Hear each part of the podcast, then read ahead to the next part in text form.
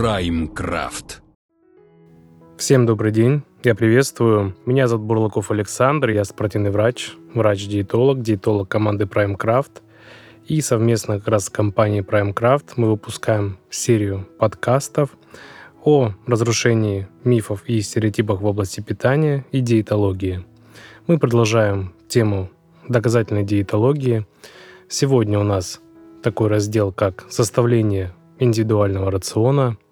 Сегодня хотелось бы с вами поговорить, как же необходимо планировать себе рацион, на что нужно отталкиваться, какой пищевой корзиной мы должны наполнять свой рацион, какие продукты у нас должны быть в рационе, какие стоило бы, конечно же, ограничить. Хотелось бы начать с того, мы уже в самом первом выпуске с вами обсуждали, что главный закон энергетического баланса. И у вас, наверное, встал вопрос, как же посчитать калорийность. Для начала хотел бы сказать, что подсчет калорийности – это не краеугольный камень в диетологии. У нас есть методы работы непосредственно с пищевым поведением. И в целом, если вы не профессиональный спортсмен, и если вам неудобно считать калории, вы можете выстраивать свой рацион по методу, например, MyPlate. Если хотите с ним ознакомиться, то можете и перейти как раз на сайт choosemyplate.com.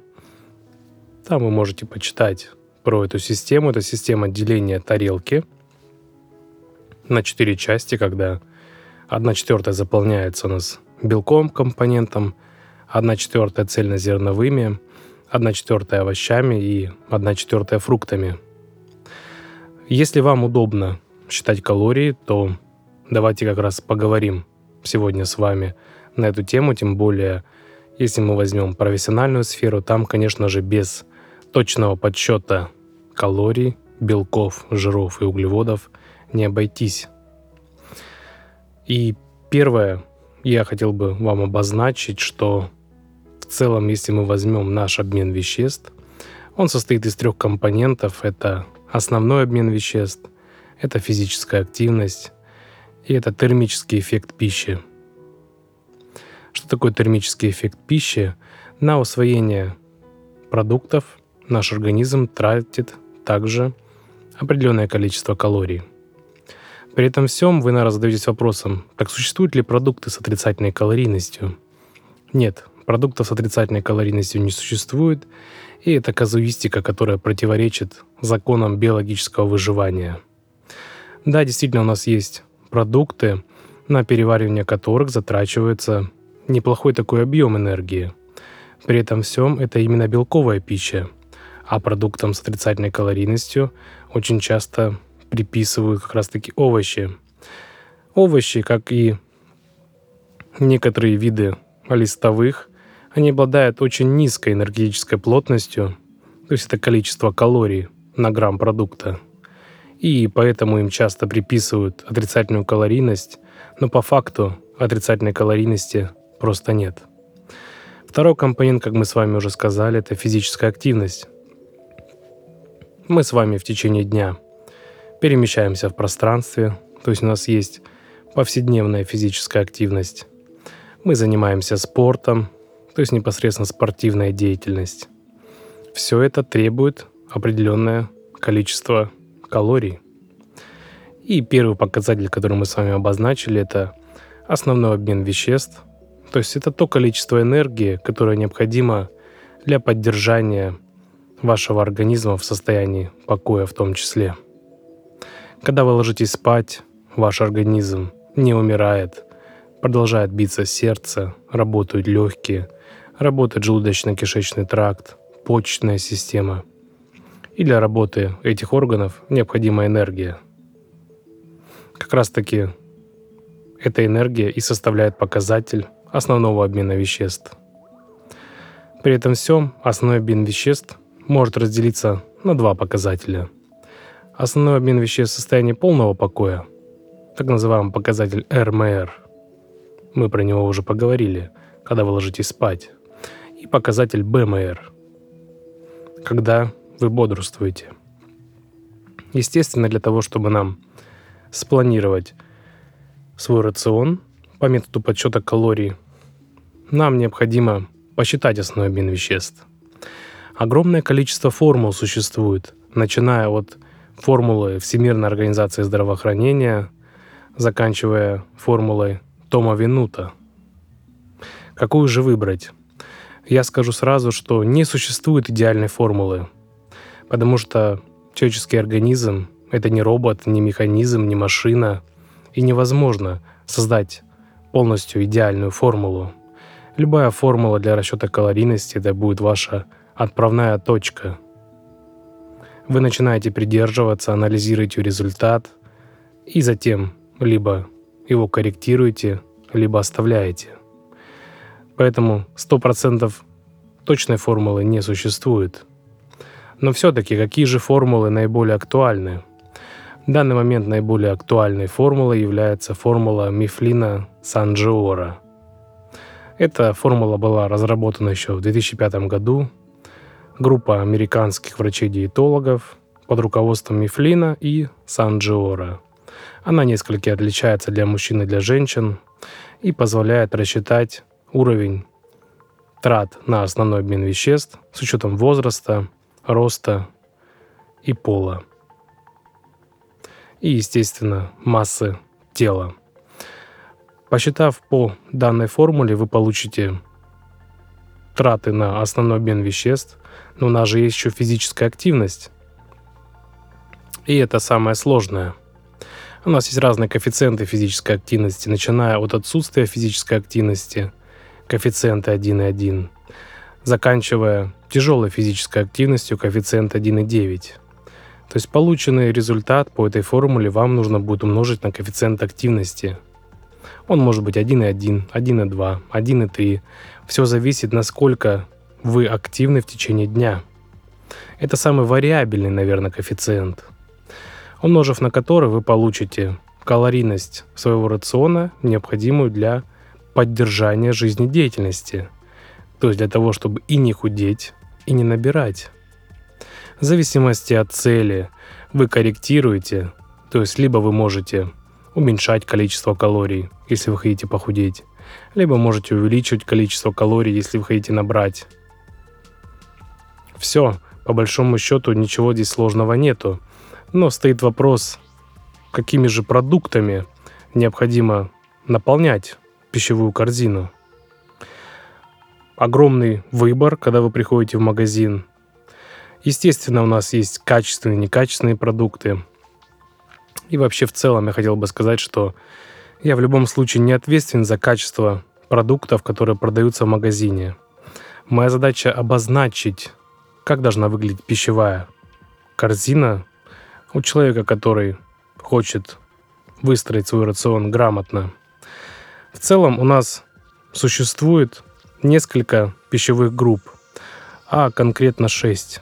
Это у нас овощи, фрукты, злаки и крупы, животные и растительные белки, молоко и молочные продукты, жиры и масла.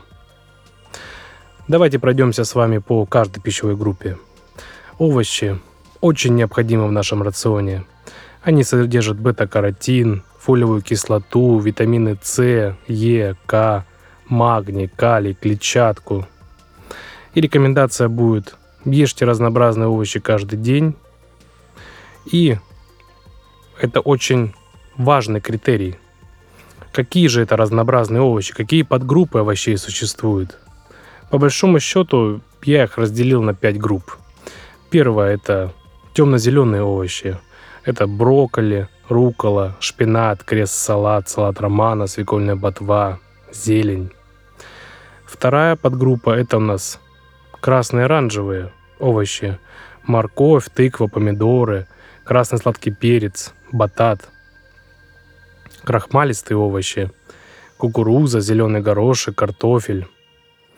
Следующая подгруппа.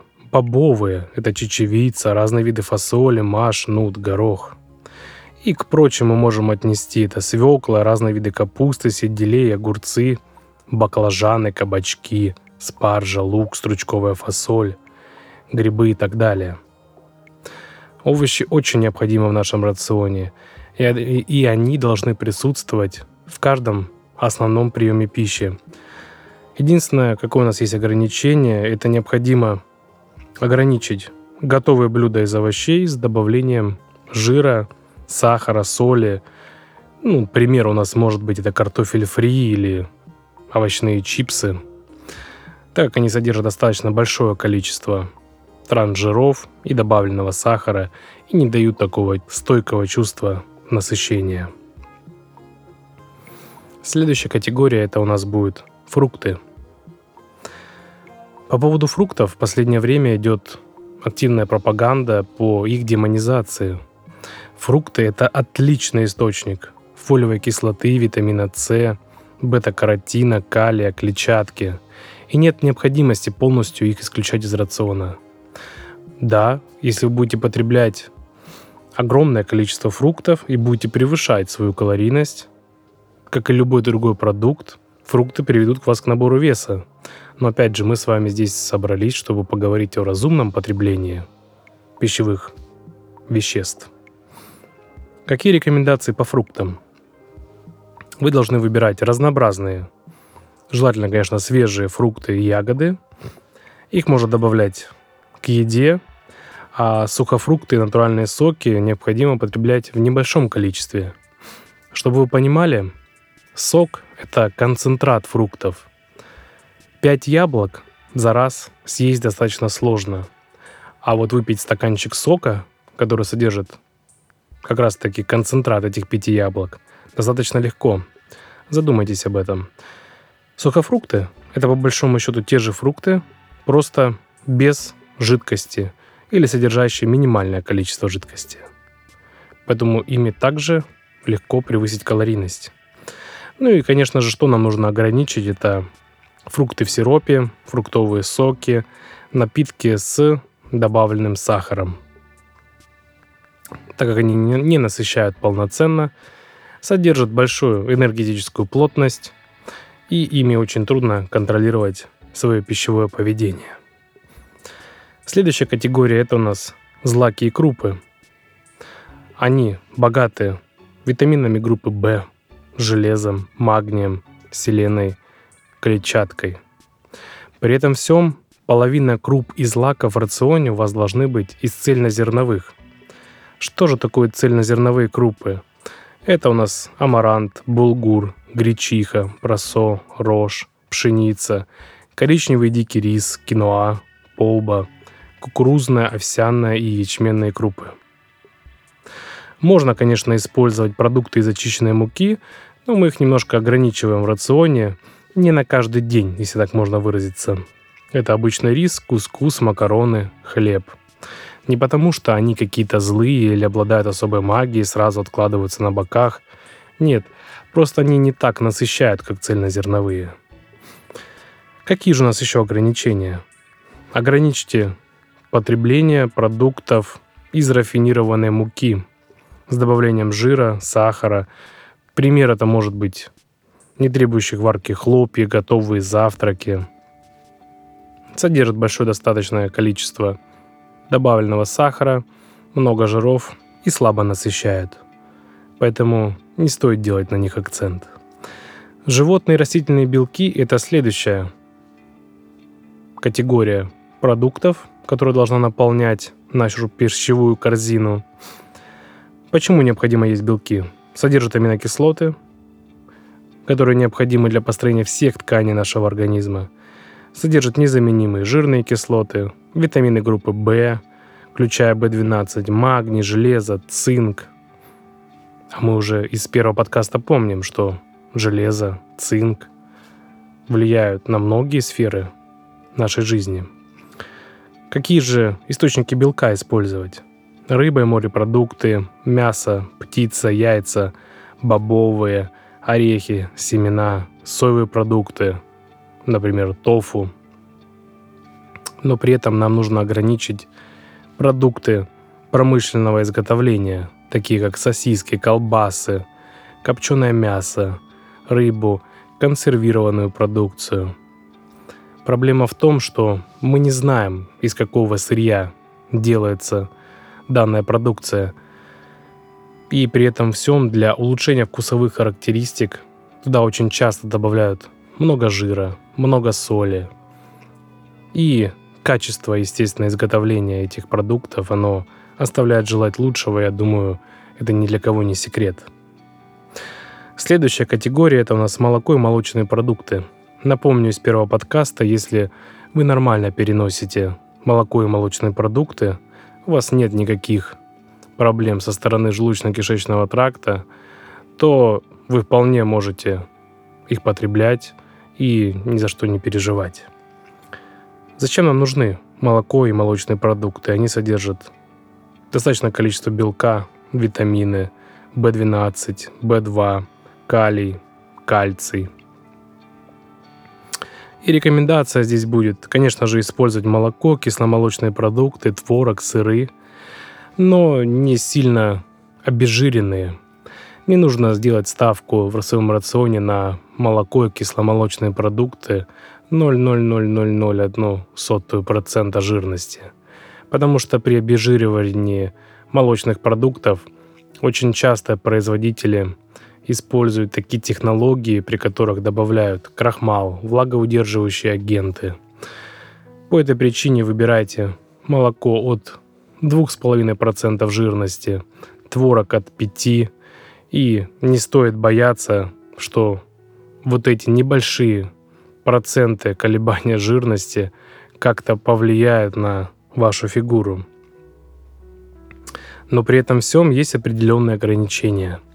Я советую ограничить потребление молочных продуктов с избытком насыщенных жиров и добавленного сахара. Знаете, такое молоко, которое продается очень часто в магазине, шоколадное, фруктовое молоко. Также подслащенный творог, либо йогурт с наполнителем. Лучше ограничьте свой рацион и выбрать обычный белый.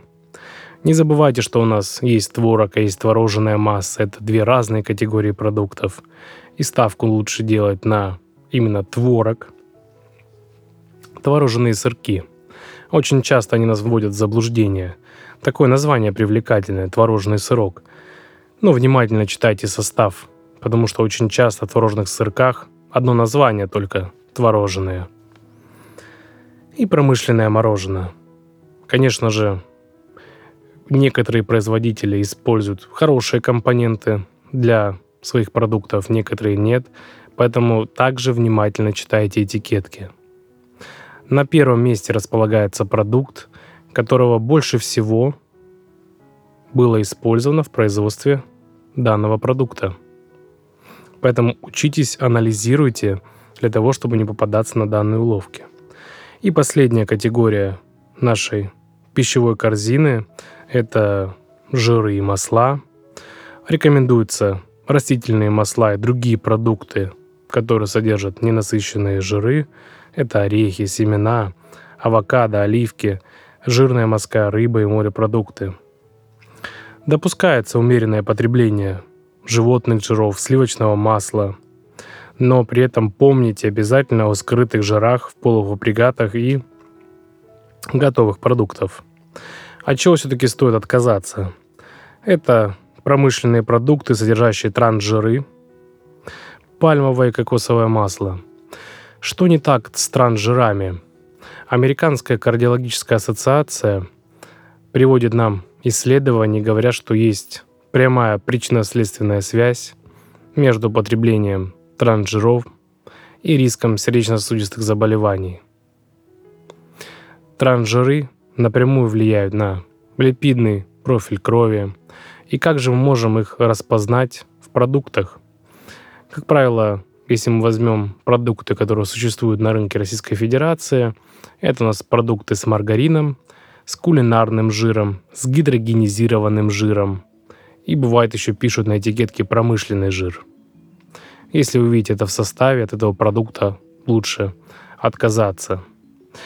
Очень много как раз вопросов возникает также про омега жирные кислоты. Это целое семейство. У нас есть омега-3, омега-7, омега-6, омега-9. И я думаю, многие слышали про то, что омега-3 достаточно важная добавка э, в наш рацион. Для начала хотелось бы сказать, что в целом норму по омега-3 мы можем получать прекрасно из еды. Если мы потребляем одну порцию жирной рыбы в неделю для мужчин, это будет две порции жирной рыбы в неделю. Соответственно, для женщин одна. Одна порция это примерно 120 грамм. Но ввиду экономических вкусовых предпочтений не у всех есть возможность потреблять в таком объеме жирную морскую рыбу. И они начинают заменять данные продукты добавками, содержащими омега-3. Действительно, омега-3 имеет ряд позитивных свойств, но мой посыл будет не приписывайте магические свойства тем или иным добавкам. Да, омега-3 по последнему кохрейновскому обзору не снижает риск от сердечно-сосудистых заболеваний, но при этом снижает риск от коллатерального рака, снижает утреннюю болезненность в суставах.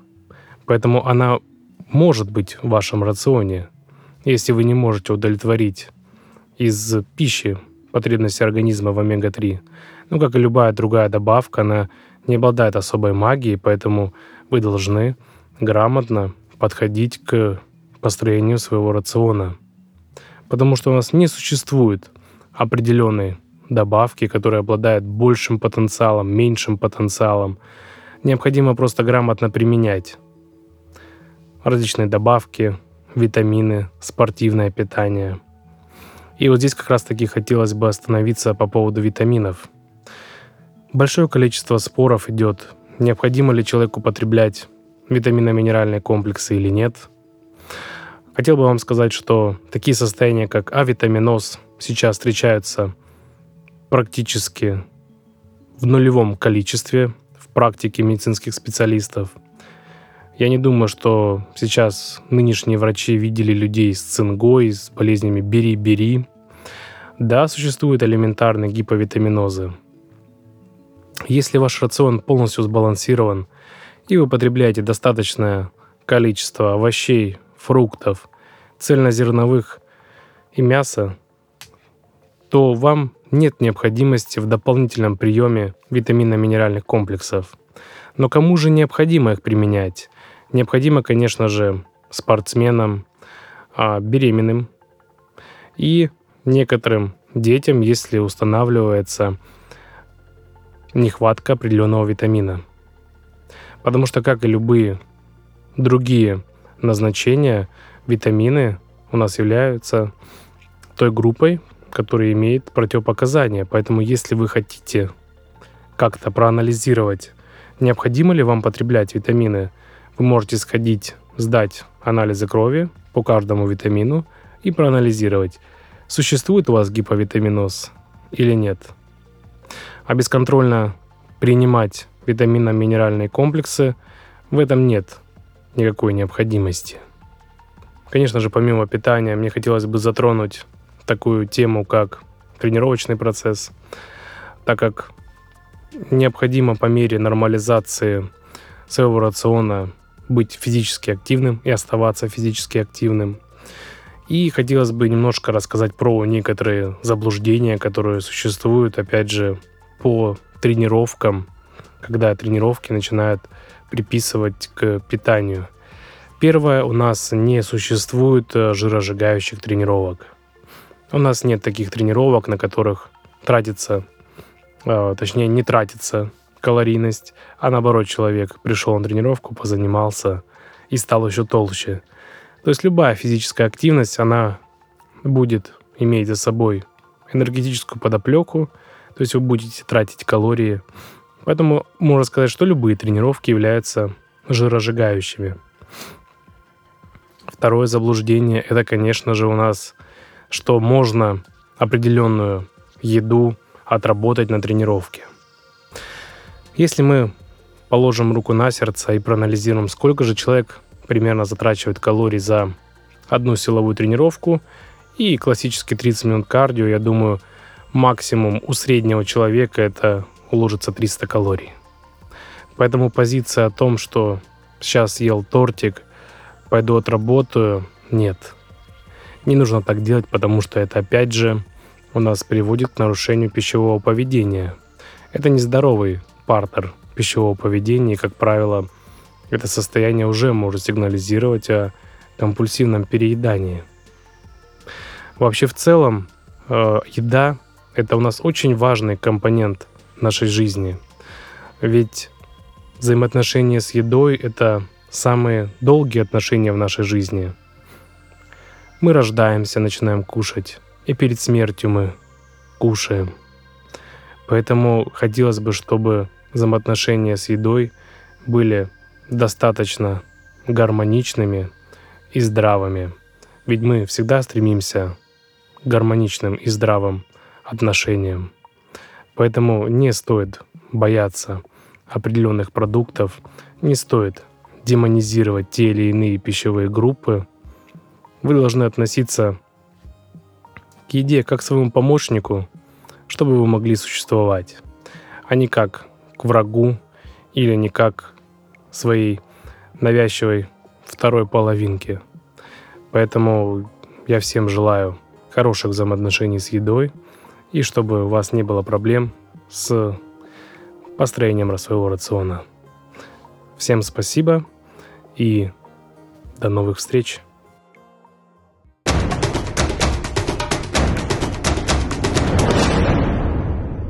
Праймкрафт.